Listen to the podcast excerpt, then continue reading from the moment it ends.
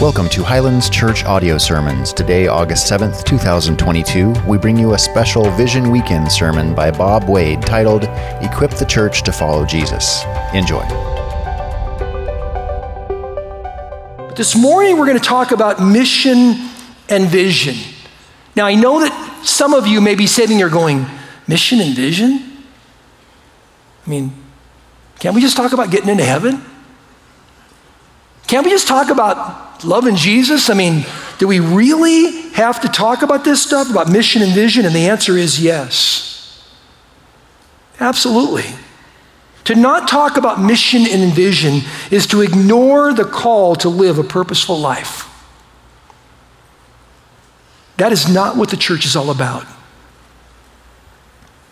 I don't mean to be offensive here, but I want to be really clear here. The church is not a collection of people that are doing just enough to get into heaven.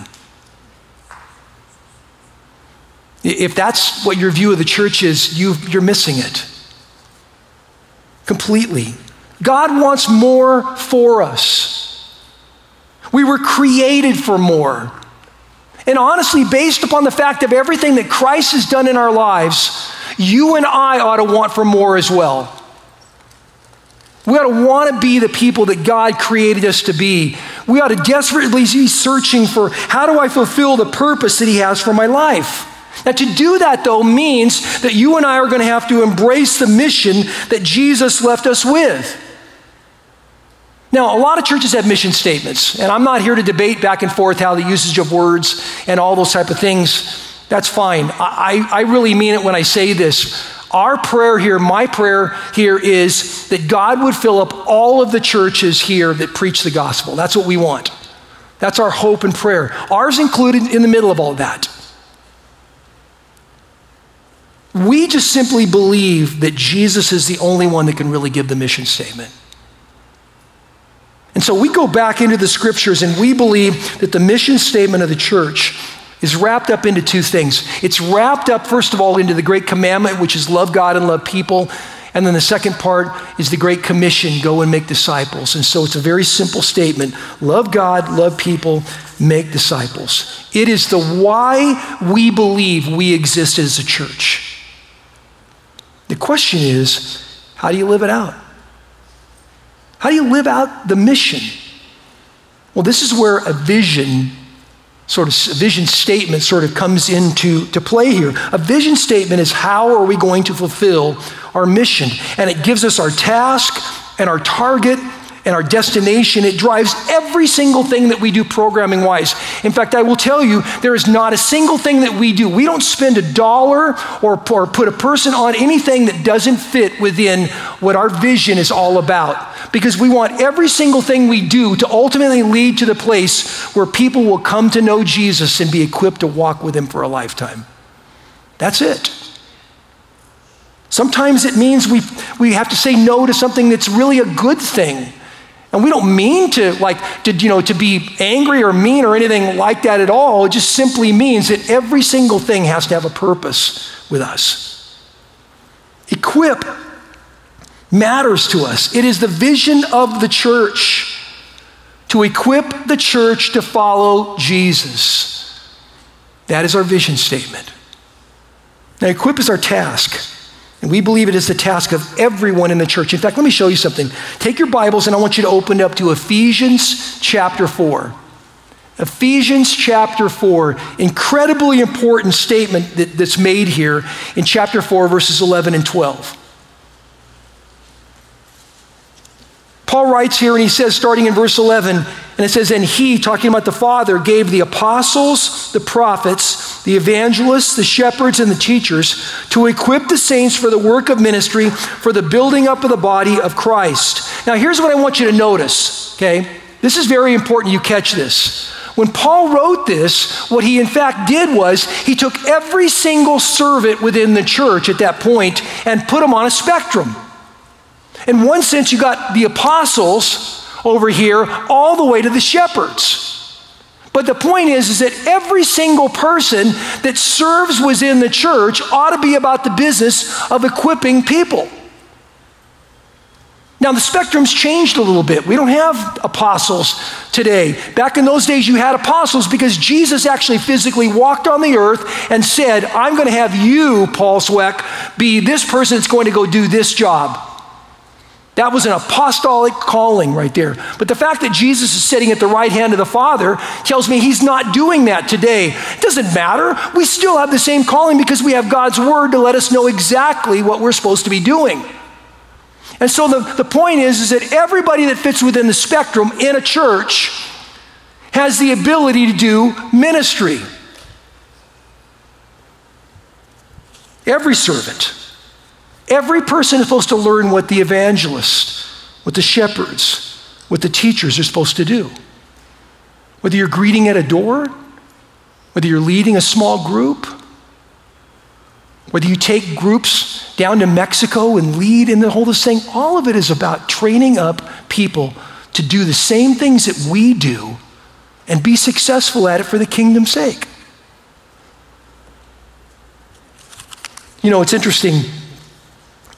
Out of the 14 times the Greek word karamazos, which is the word we get equipped from, is used, 13 of those are verbs. They're action words. Let me give you an example. Jesus in Luke chapter 6, verse 40 says, a disciple is not above his teacher, but everyone when he is karamazos, fully trained here, he says, same root there, will be like his teacher. 1 Thessalonians 3:10 says, and as we pray most earnestly night and day that you may see your face, you face to face, and supply karamazos, quip, okay, what is lacking in your faith. The author of Hebrews even used it in his benediction. A benediction is a really nice religious word for saying, this is his prayer for you. This is the prayer he's praying for us, okay? The writer says this, and now may the God of peace who brought again from the dead our Lord Jesus, the great shepherd of the sheep, by the blood of the eternal covenant, equip you with everything good that you may do his will. That's the point. We are equipped to do God's will. To equip is to give the appropriate resource, training, models, accountability, all of it. In fact, if I can give you an example for some of you maybe that are not sort of in that realm yet, maybe some of you students are thinking about, hey, I'd like to go off to college maybe and be a doctor one day. Okay, so that's my desire is someday is to be, you know, an MD, a doctor. And so, you know, you go and you apply for the right school and you get in and while you're there, you know, you're studying and you're learning about biology and chemistry and all those things and how they all work together. And then if your grades are really good enough, you know, hopefully they will be, then you get into medical school, and then beyond medical school, you would go even a step further and you would do residency. And when you come out, they give you the white coat and you are ready to practice medicine, but only because along the way, you learned all those things that needed to be learned. You learned how biology works. You learned how it mixes with chemistry. You learned all those things, and along the way, they provided models for you. You watched someone doing what it took to make it happen. You were there, you saw it, you got to look over the shoulder. Sometimes they might even have handed you something and said, you do this here. But you did those things, and you learned what it meant to be a servant like that. That's equipping. And it's a biblical model. You know, the Apostle Paul affirmed that in 2 Timothy 2:2. He says, what you have heard from me in the presence of many witnesses, entrust to faithful men who will be able to teach others also. So God, in effect, what he does is he takes the messages that we've heard and the models that we have observed, and he equips us to do better. Equipping is a part of multiplying believers. It's helping believers grow to become Christ-like. It's making disciples. Do you know what the word disciple means? Follower. It's making more followers. You know, it's interesting, you know, when I mention the word disciple, so many people have this thought like, oh my gosh, he's going to talk about something like it's like these are like the special forces Christians, man. I mean, the disciples, they're not like everybody else, you know. They don't ever sleep. They just are in the Bible like 20 hours a day. No, that's really not it. I mean, someone will come along and say, you know, hey, listen, I'm thinking about being in discipleship. Wow. God bless you. You know, fifth door down on the right, we'll be praying for you. No. It's not some special program that just is set apart from every other thing. You know, being equipped to be a disciple is what every single believer does. Disciple making, multiplying is what we're all about. We're all about helping you follow better, and then ultimately you get to help someone follow better. That's what we do. Equipping is the task of helping another believer become the finished product. So let me ask you a question, and I'm going to ask you, please don't raise your hand. But I'm going to ask you to answer inside. Do you want to become who God wants and intends for you to become?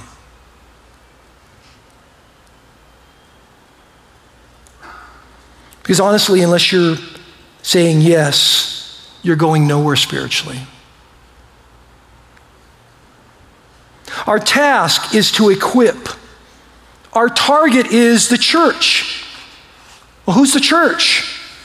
The church are those that are here today and those who will be here tomorrow. In other words, it's those that have already responded to the gospel, like people like you and I, and those who will respond to the gospel. In fact, it's a big reason why we actually did the Share series, to help you understand how you could take this amazing story and put it in your own language, your own words, to be able to share it with other people so that they could respond to the gospel.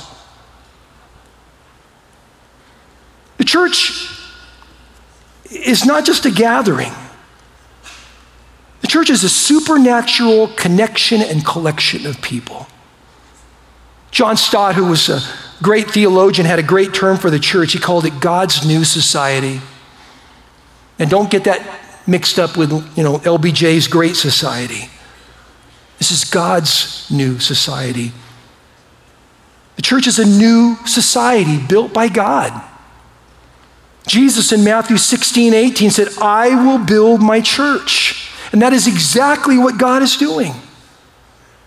The church is made up of people of every race, every color, every age, every ethnic group, every social group, people of every tribe and every tongue that will come together into a brand new family, a new society, a spiritual family built by God. In every way, that connection and that collection are miraculous. You want to know when you really see it, that like at work? When God opens up an opportunity for you to go overseas and you do that, and you serve, you witness one of the most amazing miracles ever. For example, I'll give you a perfect example. As a church, we have been tied into Haiti for a long time, at least 10 years. And I gotta tell you, it's an amazing partnership. We've had a chance to train 80 pastors how to teach through God's word. When we first started going, you know, one pastor would take a verse and he would beat up his people, you know, for a while. And then, man, they've been through this whole thing. And there's 80 guys that are down there right now teaching verse by verse through the scriptures. It's a thrill for us. We get a chance to help build a medical facility there with chances for children, a dental facility there, to be able to come alongside and be involved in these feeding programs. And I'll tell you what, you only need to go one time for God to so grab your heart to see this, because when you walk into some village and a little kid has a bloated belly out of here and his hair's falling out, you don't care about the car that you're thinking about buying right now. You only care about, God, what is it you want me to do right now? God intertwined these people together in such an amazing way, the people from our group and the people from Haiti, into this love relationship. We didn't speak the same language. We didn't, you know, see the same movies. I mean, but yet there was something totally and completely supernatural there that drew them together to say, that's my brother and sister. And that's why we're committed to doing that. That's why we care about organizations like Convoy of Hope, that they don't care that there's civil war going on in Haiti. They just hire more guns. But they're going to bring the food in to feed those babies in those feeding situations. That's miraculous stuff. Years ago, Tyler and I took a couple hundred high school kids to Washington, D.C. to do this evangelistic street thing, you know, that was part choir, part band, and on drama that all happened on the street. And we had done a couple of performances, and we were, you know, the last one we were doing there was at the bottom of the steps of the Lincoln Memorial, right where the reflection pond is right there. And as we were, you know, doing our thing, a couple hundred people gathered around to watch their performance. There was a huge group, probably like 5 busloads full of people from Korea that were there that gathered around us in that thing. And when we came to the very last song that we were singing, all of a sudden this huge group of Koreans started singing with us in Korean. I don't know if you've ever experienced heaven, but heaven on earth, it's amazing. That's the church. It's not just a gathering. It's something absolutely supernatural. And it happens when you're born into God's family. The church is a place where you're loved and you love others. It's a place where someone will walk with you when you're down and you walk with them when they hurt. It's a place where you get taught truth, a place where you can gather together with brothers and sisters and worship our Father together as a brand new society. That's why a church can form or start or exist in a home or a school or a warehouse, because a church isn't a building, it's the people. God's new society. So our task is to equip, our target is the church, our destination is to follow Jesus. Follow Jesus. That means we're not committed, I'm going to tell you right now, we're not committed to doing the coolest thing, and we're not committed to doing the biggest thing. What we're committed to is being His voice and carrying the gospel message. We're committed to carrying a message of hope and forgiveness and encouragement. We're committed to being His hands, so that when someone falls, we lift them up. We're committed to being His feet, so if there is a need and no one else will walk that distance, that we want to be the people that do that. We're committed to being His resources, and that means people give to expand the kingdom so that the message and the hope of the gospel will go out. Following Jesus is more than simply believing. It is living out faith. And that means we're going to ask you to serve. We're going to ask you to take your place as a part of the family. And I'm going to be honest with you, I have the expectation that you will serve. Because following Jesus means we care for other people, not just for ourselves. Paul in Philippians chapter 2, verse 4 says, don't look out for your own personal interests, but also for the interests of others. That's why when opportunities arise for us to make our lives count in other people's lives, we jump at the chance. So like in September this year, when we have a chance to do Feed My Starving Children, this September we will be blessed enough to pack our 3 millionth meal. Because you know what? There is something amazing and special about you walking into one of those villages where a kid is hungry and realize, you know, me and my children packed this meal. So it's a great thing. We want to be a part of that. We want you to be a part of that. Following Jesus is not natural. Gathering together, growing together, serving together, sacrificing together, these are the qualities of a new society, a supernatural family. Following Jesus is not following Jesus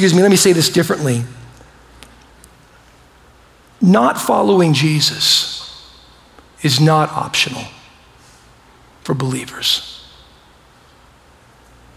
You know, the gospel records Jesus asking people to believe in Him 5 times. But it records Jesus asking people to follow Him 20 times. We do not follow the world system. We do not follow culture. We follow Jesus. That changes everything. As a people who desire to be Christ followers, this is not optional. I need to find and fulfill my purpose in life. I need to be equipped and help equip others to follow Jesus, because it's more than simply loving God and even loving people. It's also about building into them and helping them to make their walk successful. As men and women saved by God's mercy and grace, we have no right to live visionless and purposeless lives.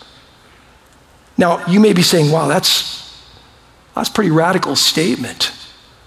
Yeah, it is. But what part of the Father sending his Son Jesus to this earth to die on a cross for stuff we did is not radical? What part of the Father taking his Holy Spirit and planting him inside of it, living inside of us, is not radical? The greatest tragedy this side of death will be for you to miss God's purpose for your life when you know God had created you for more. Ephesians chapter 2, verse 10 says, "For we are his workmanship, created in Christ Jesus for good works, which God prepared beforehand that we should walk in them." Our challenge here, folks, is this: to take the years that God has endowed us with on this earth, the gifts, the resources that he has entrusted us with, and to passionately pursue his mission for my life. The question is how? How do you do that? Well, we've worked really hard to simplify a path, to give you doable steps, steps we believe are biblical. And so I'm going to ask you to turn over with me to Acts chapter 2. Acts chapter 2. I want to walk you through the description of the very first church in Jerusalem there that is completely fulfilling the mission. Acts chapter 2, look at verses 42 through 47.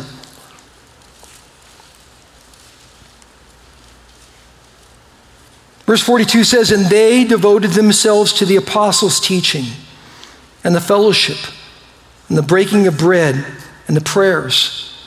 And awe came upon every soul, and many wonders and signs were being done through the apostles, fellowship to the breaking of bread and the prayers. And all who believed were together and had all things in common. And they were selling their possessions and belongings and distributing the proceeds to all as any had need. And day by day, attending the temple together and breaking bread in their homes, they received their food with glad and generous hearts, praising God and having favor with all people. And the Lord added to their number day by day those who were being saved." That's a biblical outline of a church that loves God, loves people, and is making disciples. Now, let me see if I can break this down into some doable steps for you, okay? Now, while I'm doing that, let me ask you if the worship team would come back and join me. I'd really appreciate that. Let me give you doable steps here, okay? The first thing you see here is, if you go back to verse 42, is that they were participating. They were participating. It says they were devoted to God's word and the teaching and to the fellowship. In other words, they were participating. And it's in participating that something amazing happens. If you bring your Bible and you worship together, but you bring your Bible and you're tracking along with us, you're going to grow, because faith comes by hearing, and hearing by the word of Christ. You'll grow in your love for the Lord, but you'll also begin to grow in love for this other people as you're worshiping together, and we're all singing to our Father together. And you know what? You're going to have the chance to maybe lead in some way, maybe serve in here in some way, or invite someone else, and you'll be about the part of making disciples. That's what we want to be about. The second thing here, as you see, is in verse 46. It says they were connecting. It says they were gathering together in each other's homes. They were connecting. They were still doing a study, and so they were growing personally in their own faith. But now, as they interact with one another about the passage and what does it mean for their lives, man, our hearts go out to these people as we're talking about, what does this mean? How do we do this? They grew together. And again, some of them will step up and lead, and others will invite people, and so they're about the whole thing of making disciples. You see, connection is why the church isn't to be done alone in isolation. You need to be a part of a body in a group where you can know and be known. The third thing you realize here is in verse 42 is they were serving. They were devoted to the breaking of bread and serving one another. Verse 43, and many signs and wonders were being done by the apostles. In other words, the apostles at that point were actually modeling service for them. You know, it's in service that we really prove our love for the Lord. Jesus said, if you love me, you'll do what I said. Loving him means serving other people. 1 John chapter 3, verse 18 says, little children, let us not love in word or talk. In other words, don't just say you love, but he said, but in deed and truth. It's why God gave us spiritual gifts. 1 Peter chapter 4, verse 10 says, as each has received a gift, use it to serve one another as good stewards of God's varied grace. And so the passage is clear that they were participating, they were connecting, they were serving. But fourthly, verse 45 says they were investing. It says, verse 45 says they were selling their possessions and distributing as any had need. That's investing. You see, in investing, we really do love God, love others, and make disciples. When we give obediently, you love God. When you give sacrificially, you love others. When you give to build the kingdom, you're a part of God's family.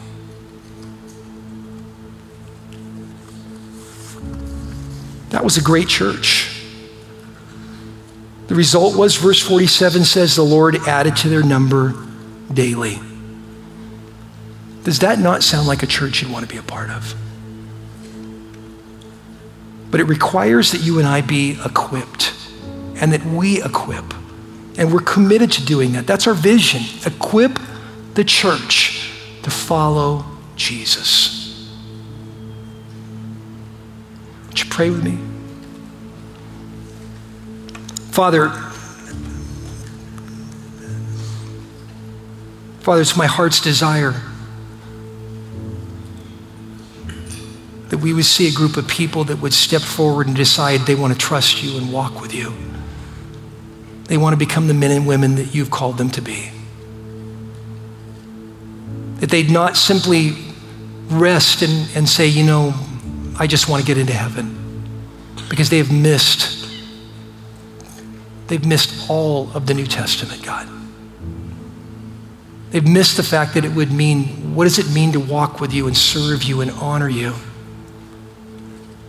But Lord, as a church, that we would have the great honor of seeing you work in a very powerful way. So Father, move in our hearts. Move in our hearts, God, to make us your servants, Lord.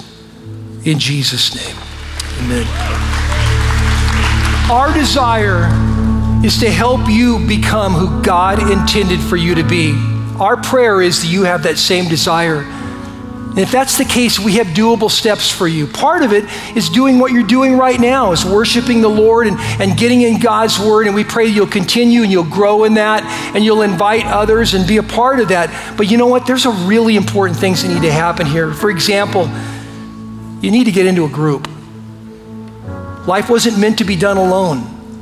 Get it, sign up for a group. We have people out there right now in the lobby, over here on this side, on the north end. Sign up, take a chance, get into a group.